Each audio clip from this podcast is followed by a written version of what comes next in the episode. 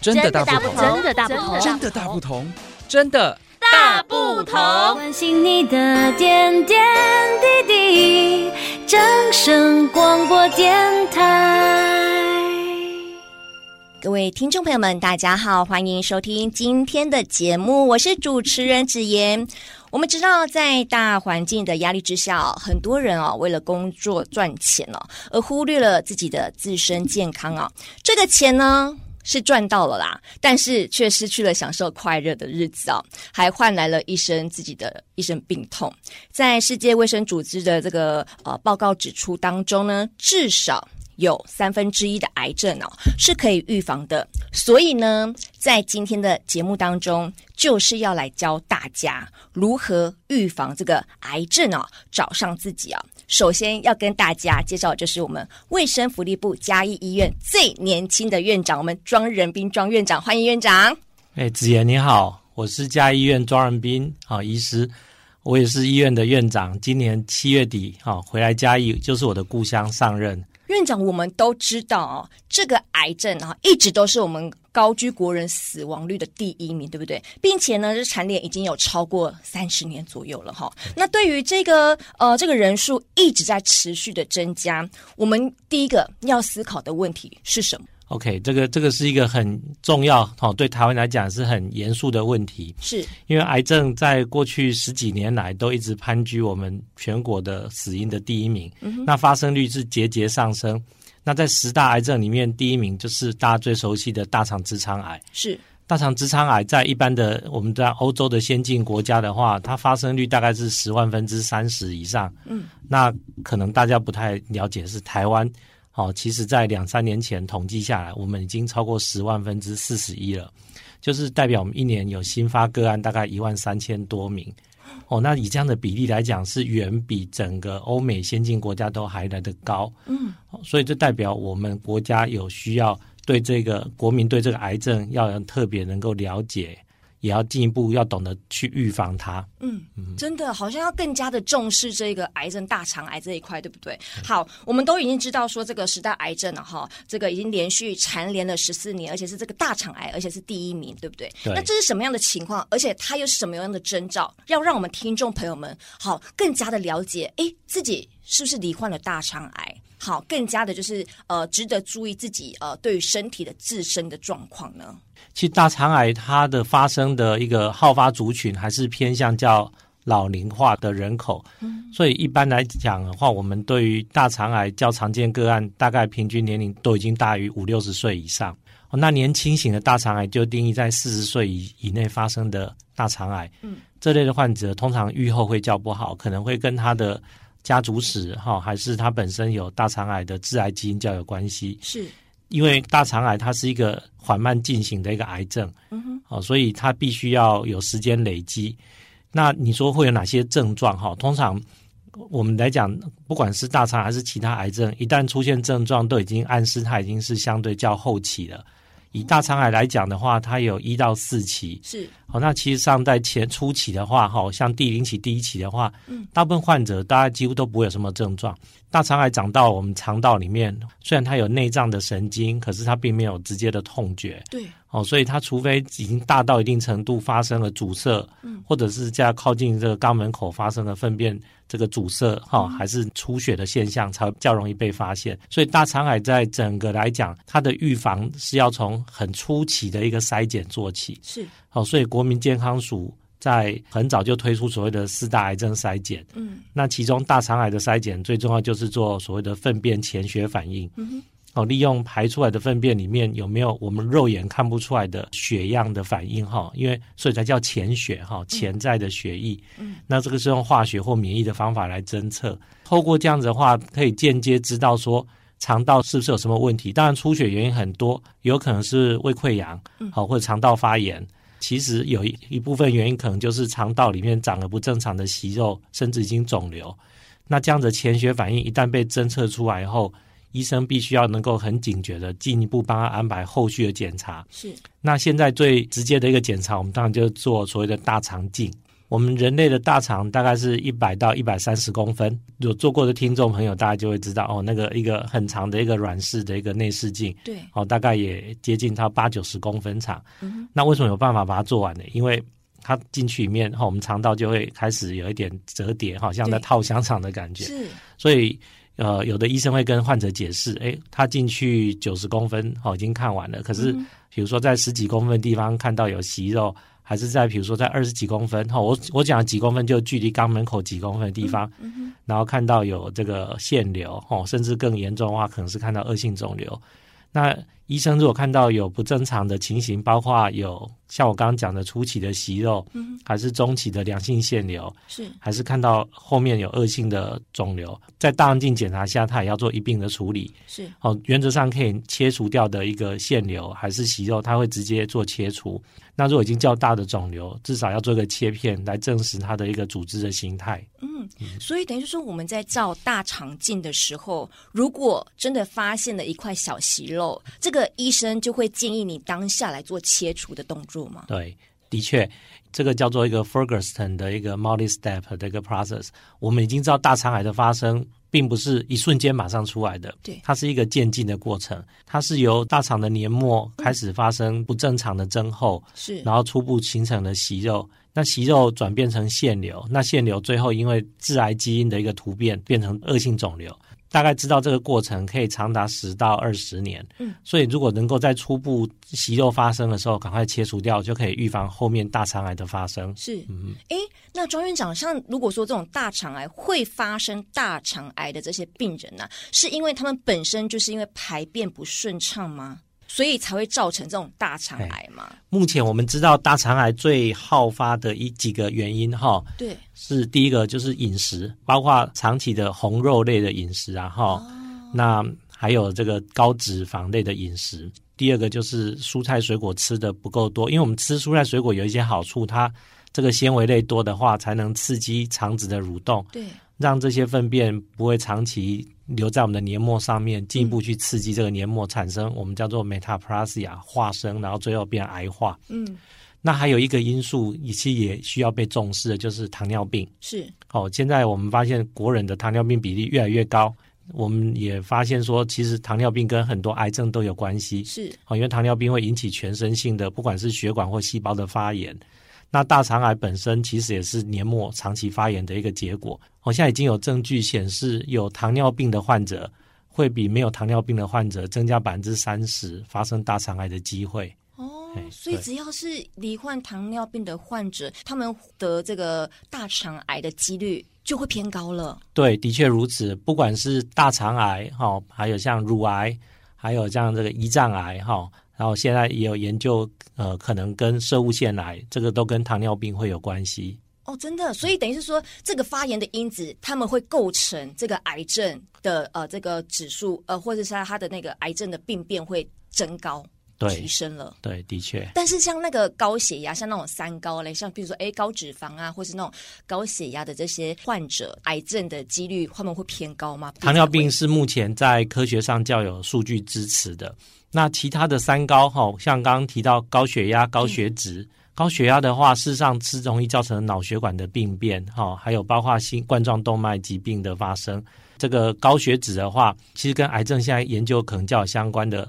好，是所谓的肝脏，哈，因为长期的脂肪肝，事实上脂肪肝除了高血脂以外，跟高血糖也有很大的因关系。嗯，长期的脂肪肝容易造成肝硬化，后面肝硬化也容易演变成肝癌。那高血脂也容易跟这个胰脏癌有关系。嗯，因为长期的高血脂的话，容易造成胰脏慢性的发炎，是也会增加胰脏癌发生的原因。胰脏发炎有可能会变成胰脏癌。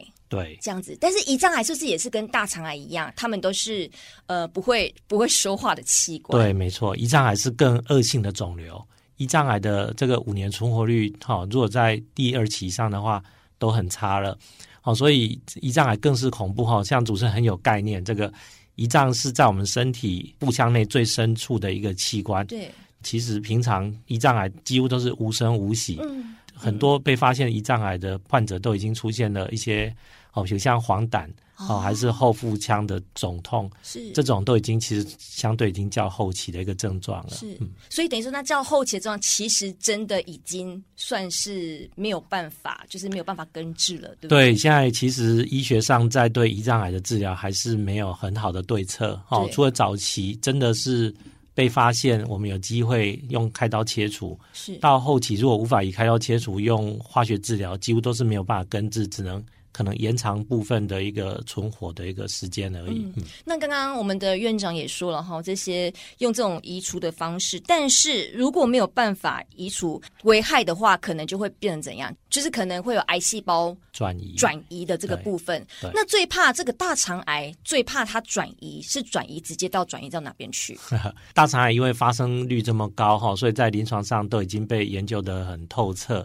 大肠癌最容易转移的地方还是以肝脏为主，哦，因为我们肠胃道的血液回流会往肝脏的地方去，嗯，哦，所以它第一站到肝脏是最常见的，哦，不过我们在讲大肠癌，事实上还有包括一部分叫做直肠癌，大肠癌的全名叫大肠直肠癌，嗯，直肠癌大概占整个大肠直肠癌大概三分之一，是。直肠癌的位置跟它转移的位置也有关。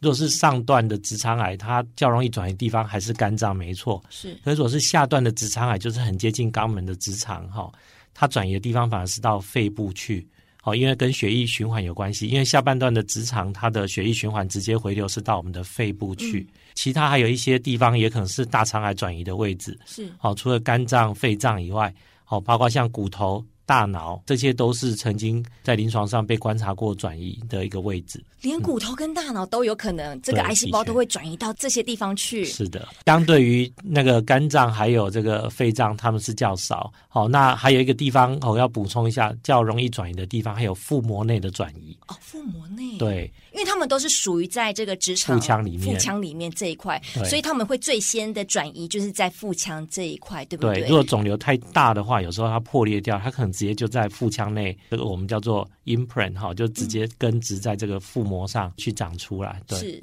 那我们听众朋友们哈，如果真的你不幸离癌了，那怎么办？我们请院长哈来跟大家来讲一下最初期的处理的方式，大概会如何来处理，好不好？大肠癌的治疗事实上都已经很标准化了哈，就是说，因为大家对它的整个存活还有治疗的预后都有很好的研究。嗯，我们大肠癌分为五期啊哈，就从第零期。第一期、第二期、第三期到第四期，那这很容易判别。所谓的第零期就是所谓的原位癌。原位癌的定义就是说，这个癌细胞本身还藏在黏膜里面，还没有扩散出去，所以有时候在做大肠镜的同时，就可以把它干净的切除。不过这类的话，还是需要做后续的追踪。那第一期的话，它就已经有。一定的大小的肿瘤，哦，它会在黏膜内，哦，已经开始在扩散。第二期的话，跟第一期差在哪里？第二期的大肠癌吃的深度会深一点，它外面还有一层肌肉层。如果这个癌细胞已经吃到这个肌肉层，就算是第二期大肠癌。那不管是第零期、第一期、第二期，这个都是以开刀的方式能够把它切除干净，这样就 OK 了。所谓的第三期大肠癌，就是已经扩散到周遭的淋巴结去了。这个周遭淋巴结的话，也可以借由开刀的方式把它清除。嗯，好，原则上我们会根据它解剖的位置、影响范围的淋巴结做一个扩清术。那如果证实淋巴已经有被转移的第三期大肠癌，除了开完刀后，我们还会要求再加做化学治疗。好，那来确保说它将来的复发率可以降到最低。那第四期就是所谓的远处转移，哦，就像我刚刚跟各位听众朋友报告的一样，有可能是肝脏，有可能是肺脏，有可能是腹腔内，甚至到远端的一个骨头，甚至大脑。这个大肠癌的福音在这里哈，嗯，很多肿瘤如果到第四期，我们就叫末期，末期通常都没有好的根治的一个方法。对，可是大肠癌却是一个例外。如果它转移的位置有机会把它切除干净的话，嗯、那这类患者他还是有五年的存活率。所以它还是有存活率。这个是大肠癌较特殊的地方哦。以我临床上，我也曾经处理过九十岁的一个阿妈哦。我在成大在台南医院服务的时候，因为大肠癌很多都是老年人患者。对，好，在我的 practice 过程里面，我开过最老大肠是九十七岁。九十七岁，所以这个不会有其他的风险吗？例如说，哎，这个应该是要很多的多方面的评估了哈。对，没错，没错，对，子妍很有概念。其实患者能不能开刀，还是跟他整体的生理机能最有关系。对，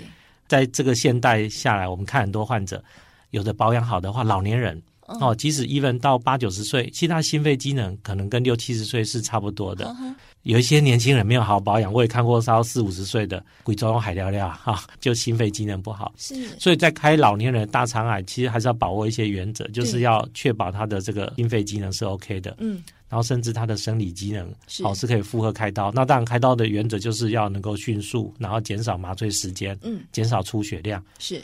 所以我也开过九十岁大肠癌的患者，他肝脏转移了，可是我们评估下来是这是可以切除的肝脏转移，但是患者很成功，哦，他虽然九十岁，可是。他在两个礼拜后也顺利出院。我们将长期追踪下来，他最后活到一百岁。嗯、那一年我刚好是在美国进修的时候，啊，他孙女还有寄信给我，跟我、嗯、让我知道说，哦，他后来还是有很顺利的把后面他的人生过完。嗯，哦，所以癌症的治疗事实上是很有挑战，不过也是很艺术的。哈，我们还是要仔细去挑选患者。嗯、像这个患者，我敢给他手术，是因为我知道说大肠癌本身它是进展较缓慢的肿瘤。它即使转移出去，我们有办法切除的话，对患者来讲还是有长期存活的机会。是这个患者，因为他长期都有在做农农作，或是一个农妇哈，一个老阿嬷，他就是因为大肠癌造成她慢性的贫血，因为她不断的一直会癌症会破裂会出血，对，造成她整个人较虚弱。是，所以在住院期间，我观察到，我只要给他适时的补充他的血红素够以后，哎、嗯，他身体机能还是不错。是，所以我们了解说。在治疗方面的话，开刀是对他来讲是有最大的好处。嗯、所以平常的劳动对我们身体机能还是有帮助的，就对了。对，而且我们的庄院长哦，他对这个手术一定是评估过，而且是有十分把握才敢开这个手术，嗯、对不对？对于这种。大肠癌你一定是有相当的研究啊，对不对？对。好，那我们刚才说了这么多这个癌症的这种过程哦，但是呢，现在来跟听众朋友们说，就是癌症要如何来预防哦？癌症的发生哈，很多科学研究下来，我们知道有很多危险因子。对。那这些危险因子的话，事实上就跟我们的饮食还有我们的日常生活接触是最息息相关的。嗯。那有一些危险因子，如果能够避免，这个就是最积极的一个去预防。是。好。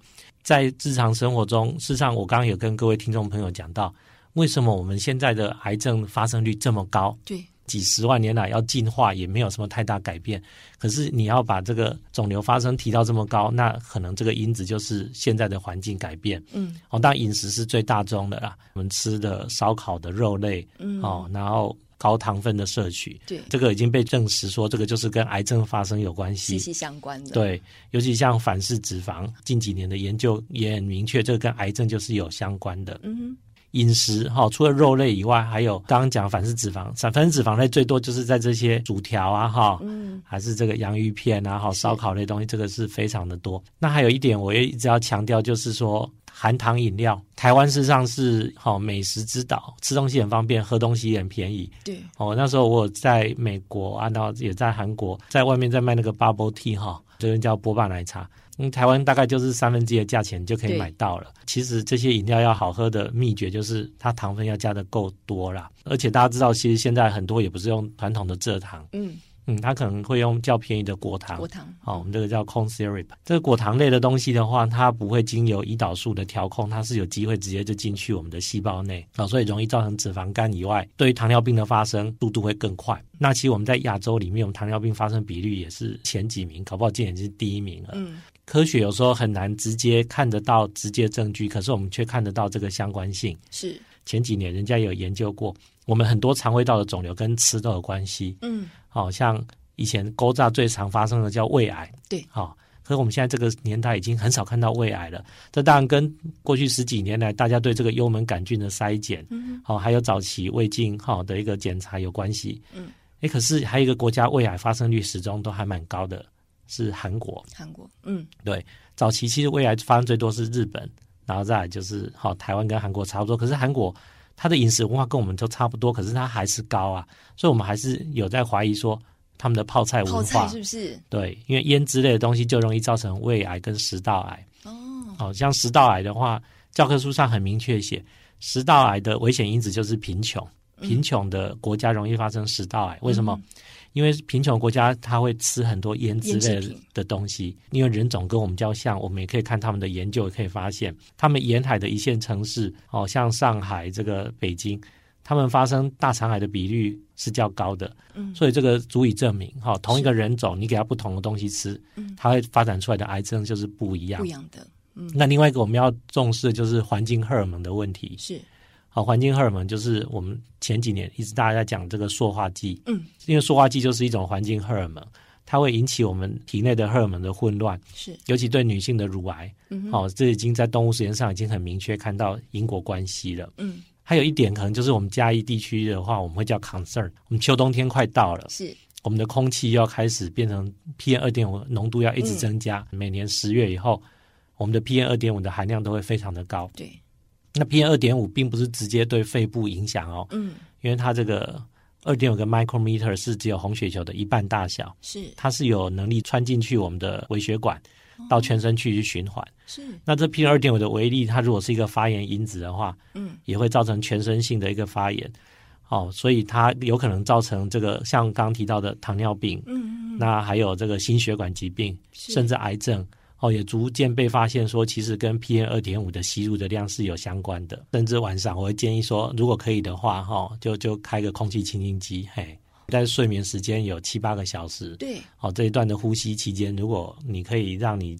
吸入较少的一个污染的空气的话，是我相信对长期身体延缓发炎也是有效果的。是，庄院长真是让我们长知识的。原来这个 PM 二点五这个东西，它会穿过我们的皮肤，然后会发炎，就对了。它原来它进入的方向，大宗还是要从呼吸道，因为我们会吸进去嘛。对，然后进去我们的支气管，然后到肺泡，好，到肺泡以后，肺泡上面很多微血管。嗯。大部分空气污染因子会在第一关被鼻毛挡住，是还是到呼吸道黏膜就会被挡住了。可是这种它却可以长驱直入，进入我们血液循环。好，到我们全身去，这个是 PM 二点五。为什么会强调这个二点五的 micrometer 大小的污染因子？它的风险性非常高，是这样子。最后呢，好，还是要跟听众朋友们讲哈，刚刚院长说了很多这预防癌症的东西哈，真的要为了预防癌症病变找上自己呢，我们就是一定要从这个日常生活做起，一定要养成这个良好的生活习惯，而且呢，这个健康的体态啊，一定要有点自律，规律的这个运动习惯也是非常重要的哈。最重要。的呢，还有平常的这个健康饮食啦，哈，像这个选择少油啊、少糖啊、跟少盐的一些食物啦，哈，还有呢，一定要定期做什么健康筛检，这也是非常重要。今天呢，在这边也非常感谢我们卫生福利部嘉义医院我们庄仁斌院长带给我们听众朋友们这么多有关于癌症这个预防相关资讯哦，谢谢谢我们的院长，谢谢。好，子妍，谢谢。好，我们下次同个时间空中再会喽，拜拜。好，拜拜。